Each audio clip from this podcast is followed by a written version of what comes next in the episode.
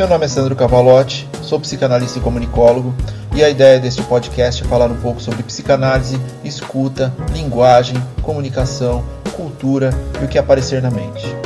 Sem um roteiro pré-definido, a construção do conteúdo é basicamente apertar o REC e gravar o que sai, inclusive erros, sons externos e até atos falhos.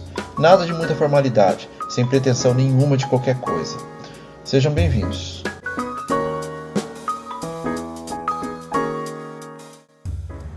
Episódio 10: Os Estados Unidos e a psicanálise.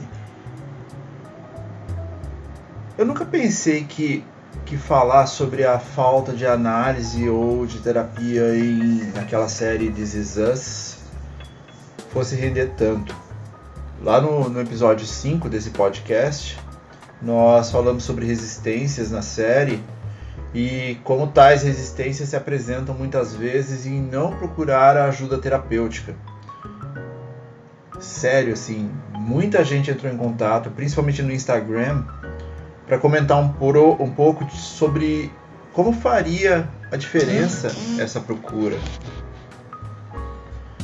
Algumas pessoas dizendo: eu faço terapia e sempre penso como poderia ajudar na série sabe? É, alguns personagens que poderiam ter melhores resoluções dentro do, do processo analítico. E algumas pessoas é, focando no. Eu nunca havia pensado nisso, porque eu nunca fiz terapia, mas seu ponto de vista é interessante e vejo a série de uma outra forma agora. Talvez me colocando um pouco nesse lugar de que talvez possa me beneficiar se falar com um profissional sobre possivelmente fazer a análise, fazer a terapia. E só por este último ponto já valeu a pena falar um pouco sobre o assunto. E, mas tem algo intrínseco nesse debate que eu acho que não tem como deixar de fora, que é como os Estados Unidos olham para a psicanálise.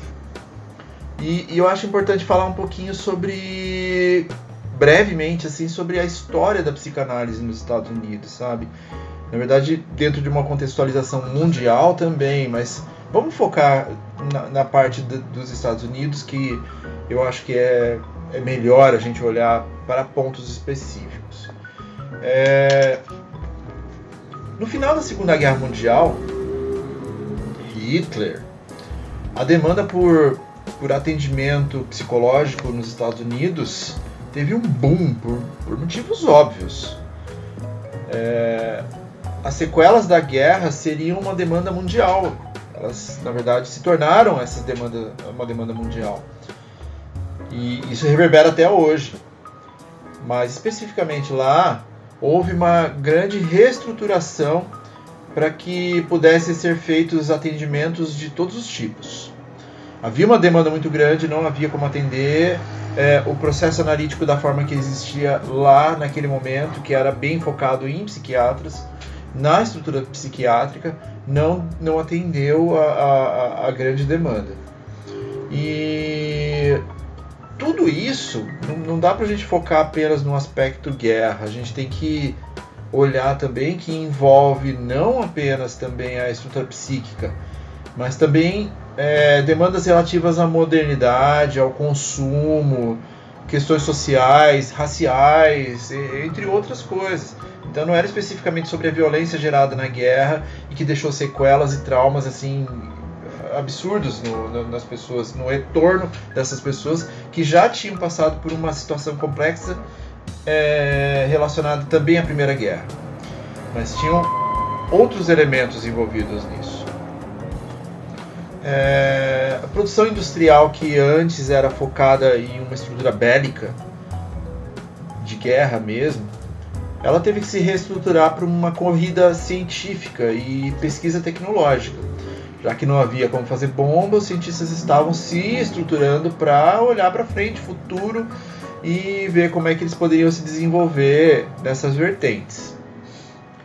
E uma dessas vertentes foi a indústria farmacológica, que já não tinha mais aquela demanda de guerra e agora precisava transbordar dentro do capitalismo em algum lugar. E acabou construindo algumas situações para buscar tratamentos mais ágeis do que o que a psicologia, a psiquiatria, que na época é, evocava tratamentos que envolviam internações, choques, é, com um viés considerado extremamente violento na atualidade. Então, aquelas internações compulsivas, com testes, né, basicamente, não havia um tratamento. Eles testavam coisas e transformavam pessoas, é, basicamente, em vegetais. E, e extremamente violento e invasivo. E a farmácia é, apresenta pretensas curas, entre aspas, através de medicações diversas para tentar dar velocidade a esses diagnósticos é, e ao tratamento em si. Então, uma demanda muito grande, é, os atendimentos analíticos de grande duração foram negados pela indústria que precisava de resultado mais rápido, que é o que a gente vê até hoje em praticamente tudo, né? Mas eles usaram como carro-chefe a depressão, que é uma indústria de bilhões de dólares. E ela começou basicamente a se tornar uma indústria capitalista dentro dessa necessidade é, muito focada na demanda americana. E com o lobby farmacêutico consolidado, ficou a tarefa de educar os profissionais de saúde mental para que dessem destaque para essas medicações. Então, entendam assim, houve uma estrutura toda de mudança de comportamento através de comunicação, através de pesquisas, através de pesquisas nem sempre muito bem fundamentadas, é, para que a, a, mídia, para que fosse é, montada uma, uma demanda de consumo de um produto extremamente é, complexo de, de, de, ser tratado pela publicidade em si. E eu lembro que as publicidades que a gente via da época, é, elas traziam pessoas sorrindo o tempo todo. Elas, se você tem depressão, tome isso aqui e você vai estar curado. Só que você tem que continuar tomando o tempo todo, né? E essa, essa estrutura construída, ela causou uma mudança na forma do tratamento onde muitas pessoas que buscam acolhimento acabam saindo com uma receita em mãos. E a psicoanálise, que era considerada muito longa, um tratamento considerado longo demais, também acabou não sendo coberta pelos planos de saúde. Então, em detrimento, se, se eu tenho uma pílula mágica que comporta uma cura, por que, que eu vou deixar essa pessoa ter o seu inconsciente invadido para que ela mesma resolva suas próprias questões através de um guia, sendo que isso pode demorar um bom tempo. O plano de saúde nunca ia aceitar isso e até hoje não aceita. É, portanto, apenas pessoas que têm disponibilidade financeira para o tratamento particular acabam utilizando a terapia analítica. E isso é um sintoma da, do, da, da sociedade em si ela deve, a gente faz um tratamento social para que todos possam ter acesso a isso, mas naquela época especificamente era bem elitizado. É, aqui é um pouco similar, mas aqui não é tão duro e tão fragmentado como nos Estados Unidos. Aqui a, a psicanálise tem uma força e a escuta profissional aqui ela é disseminada e quando bem profissionalizada, bem construída, ela é uma das melhores do mundo. E então é, existe um, um, porquê dentro da, da, da cultura americana é, essa fuga de uma análise que é o confronto com você mesmo em detrimento de tome esse remédio porque isso aqui vai te dar certo conforto. Então o americano adora o remédio. Eles são vendidos em além das farmácias, é vendido em supermercado. Então tem uma estrutura dentro disso cultural já focada no consumo farmacológico. Mas esse é um contexto simplificado da coisa, dá pra gente ficar discorrendo sobre muita coisa. E para quem tem interesse no assunto, eu recomendo muito o livro Mal-Estar na Atualidade do Joel Birman. Eu vou deixar é, a bibliografia na descrição, tá?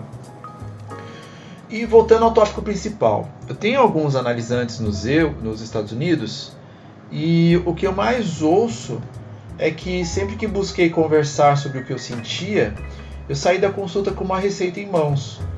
É, parece que tudo se resolve com remédio por aqui. E a psicanálise, ela tem como função primária o que Freud chamou de a cura pela fala. Que as pessoas não conseguiam, elas iam com uma demanda de fala, elas queriam falar sobre o que elas estavam sentindo. E daí o, o, a sessão lá é uma consulta, então as pessoas conversam com psicólogos por 15, 20 minutos e saem de lá com basicamente um remédio para tomar. Então tudo é um TDAH, tudo é um trauma, tudo, tudo qualquer coisa que possa ser emocional, psíquica, é, é visto lá na maior parte das vezes, por, pela maior parte dos profissionais, como uma demanda farmacológica. É, é, interessante a gente falar um pouquinho de cura aqui, do que eu falei da, da, do que Freud chamou de cura pela fara. É, a, a cura aqui é quando o sintoma não mais controla o sujeito quando esse sintoma não atrapalha mais a qualidade de vida emocional, física e psicológica desse sujeito. É um tratamento de médio a longo prazo, mas que coloca o, o analisante em um processo de associação livre pela fala, para que ele possa revisitar situações do passado por uma nova perspectiva. O analista funciona como um guia, fazendo perguntas e levantando questões. E como se vê, o remédio é o próprio analisante a sua fala, a sua percepção, as suas interpretações. É, o trabalho medicamentoso e, e, assim tem um trabalho medicamentoso em muitos diagnósticos assim é, e ele é fundamental independendo do caso para que o analisante possa ter força e organização para buscar o processo de cura. Entretanto, ele tem uma função específica, é, a de criar uma ponte entre o problema e a solução quando o sofrimento é indizível e a pessoa precisa desse acolhimento, ela precisa de uma ferramenta para poder estar ali da forma que deveria. Por isso, em muitos casos, a psicanálise trabalha junto com a psiquiatria. Então, o psiquiatra faz a estrutura medicamentosa e muitas vezes ele já fala: você pode se beneficiar melhor se fizer uma análise junto.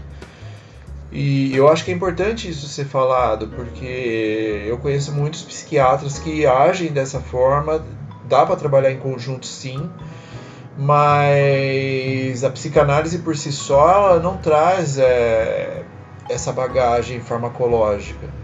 Então depende muito do tratamento. É, fazer uma primeira sessão é sempre mais importante. Mas voltando aos Estados Unidos e essa cultura do plug and play eterno deles, da sociedade de, de consumo extrema, cujo principal mote cultural é o do it yourself, é o faça você mesmo, buscar ajuda pode ser visto como sinal de fraqueza. Tomar um comprimido todo dia é muito mais prático, ninguém vê, ninguém percebe, é, é seu momento. E, meu, isso tudo é formatado para que você age exatamente desse jeito, para que você é, tenha uma ilusão de controle sobre você mesmo. E a indústria farmacêutica agradece por isso, entende? E isso se reflete, na verdade, em toda a indústria de entretenimento americana. As coisas estão interligadas dentro desse processo de falar sobre a cultura. O americano não é fraco, americano é forte, americano não tem falhas e tudo mais. Então, como assim? Eu vou me dedicar a uma terapia semanal em que eu tenho que me expor nu, com a minha alma nua. Então, fazer análise não é nada fácil, nada.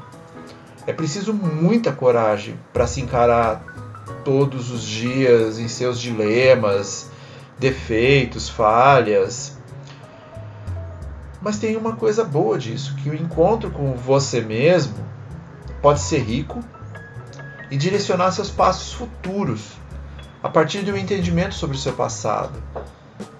Sim, a construção do você, como você está agora, são anos e anos e anos e anos.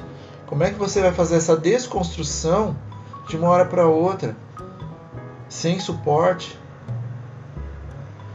então, melhores passos no futuro através do entendimento de um passado. presente agradece. Um abraço, fiquem bem. E caso queiram me enviar uma mensagem ou comentar alguma coisa, meu e-mail e redes sociais estão na descrição. Inclusive, se você tem uma visão diferente do que eu expus aqui, manda ver, traz para dentro. O debate é sempre bem-vindo.